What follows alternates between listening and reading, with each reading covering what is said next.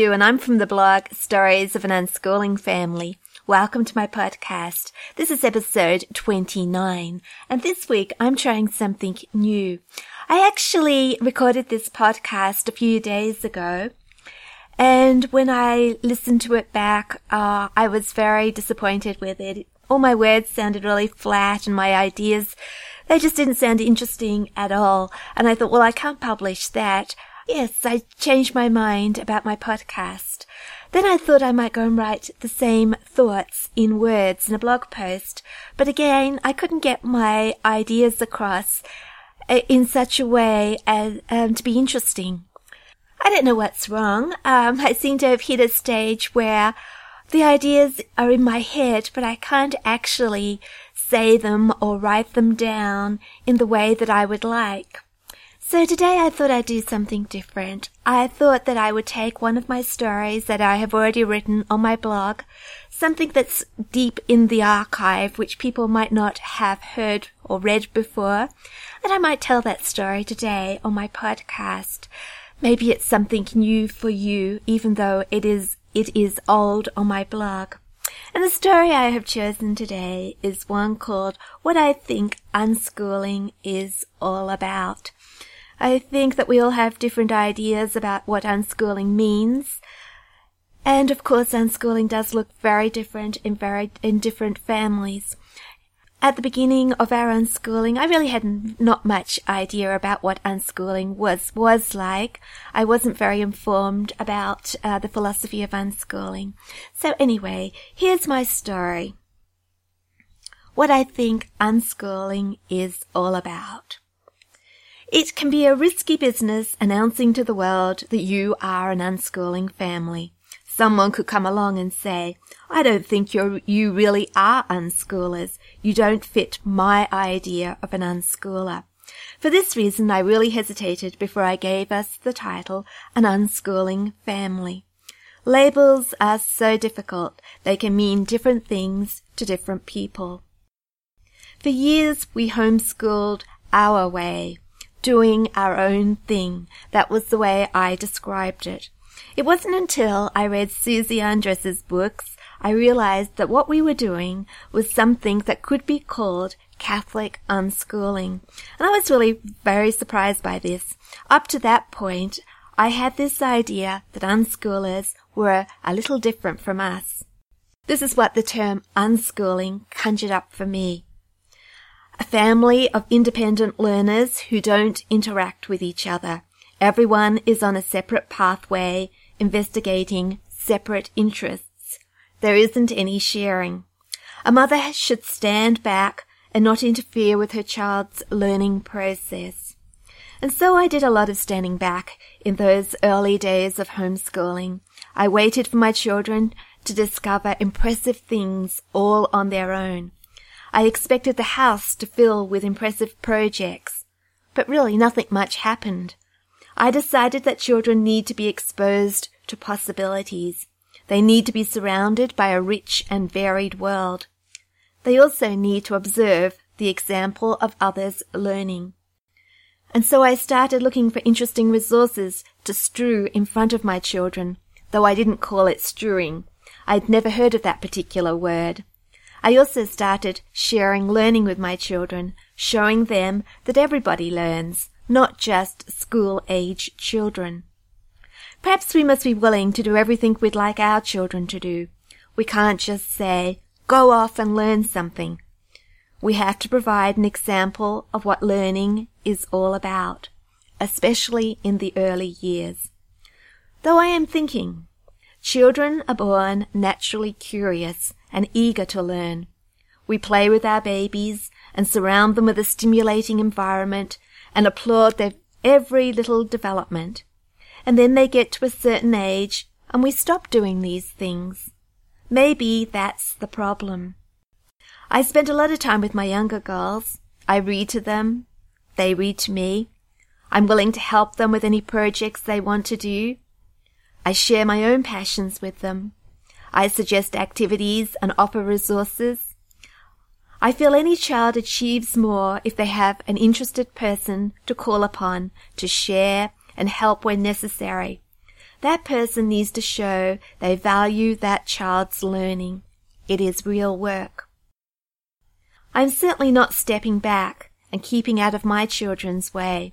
In fact, it is my children who eventually move away from me. There comes a time when they are keen to stride ahead on their own pathways without waiting for me. Often they will stop and want to share. Occasionally they may hit a problem. If they can't solve it for themselves, I can help guide them to a solution. They may just want me to obtain some necessary resources for them or ideas for further investigation. This is where my daughter Charlotte is at the moment. Looking at Charlotte, I don't think anyone would protest she is not an unschooler. I don't make plans for her. I rarely see her when she is busy with her learning. She might appear at lunchtime, eager to share something she is working on. She might want a suggestion for a suitable book to read. She will look at anything I strew, but she won't automatically decide to use it. She has her own ideas about what she wants to do. And I let her learn what she wants, how she wants, and when she wants. I have full confidence that by giving her the freedom to direct her own education, she will achieve her goals. But the younger girls, I am under their control. Will you read to us, please, Mum? Can we go to the library, please? Could you show me how to use the sewing machine? Can you explain? Do you know how this works? Can we?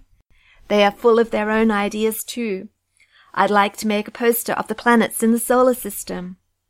I want to learn how to draw people more realistically. And cars too. I'd really like to learn how to play a long piano piece like the big girls. So I am there to help them do what they'd like to do. And they are willing to listen to my suggestions. I found a TV program about the planets. Would you like to watch it? This looks interesting. Do you want to have a look? Listen to this? Watch that? Try this? The girls also go off and do things totally on their own. I was reading about Renoir. I made some more jigsaws of his paintings, Sophie might say. I've been writing. I had a new idea for a story. I've been playing some more of those maths games. I decided to try and make a mind map. I know that Sophie and Gemma Rose will gradually go off and do more and more by themselves as they get older. One day I will say, I haven't seen you all morning. Tell me what you're working on. I guess I will miss the girls, and I will have to entice them back with such suggestions as, I feel like watching Henry V. Do you want to join me? And knowing my girls, they will drop whatever they are doing so, so they can sit with me on the sofa for an afternoon of Shakespeare. For who can resist sharing a Shakespeare play with fellow enthusiasts? Or I will say, Anyone want to go for a run with me? Before I know it, they will be lacing up their shoes. Despite individual interests, there are still so many things we share a passion for. Sharing passions, spending time together as a family, learning together, encouraging each other along, enjoying each other's company, delighting together in new discoveries, helping each other. I never thought this is what unschooling is all about. But it is. Well, at least it is in my version of unschooling. And if anyone objects, I can always go back to describing our homeschooling as doing our own thing. I'd rather lose the label than lose the lifestyle. Because in the end, does it really matter what we call our method of homeschooling? The only thing that matters is that we learn in a way that works for our own families. So if no one objects, we are an unschooling family because unschooling works for us. And if you do object, stories of a family doing their own thing, that might make a very good title for a blog. It also might make a very good title for a podcast Yes, labels are very tricky. Sometimes labels exclude other people when we can, when we say things like, you're not really a proper unschooler. I've written that story as well. But they can be good when we are searching for like-minded people. How would we be able to find each other if we had no label to Google or to talk about in conversation? In a way, I think labels do have their place. So I hope you enjoyed that story today. And I hope that my uh, enthusiasm or my ability, because I, I still have a lot of enthusiasm for writing and for podcasting, I hope my ability will return so I can make some more podcasts, write some more blog posts, and express the ideas that I have inside my head just the way I would like. If you would like to read more of my posts, you'll find them on my blog, Stories of an Unschooling Family. You can also find me on Facebook on my Sue Elvis Writes page. Uh, yes, I have a nice community of friends over on my Facebook page and I post resources when I find them, photos. We have some good conversations over there, so please feel welcome to join us.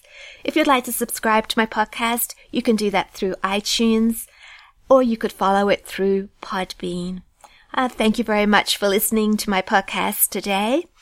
And until next time, trust, respect, and love unconditionally.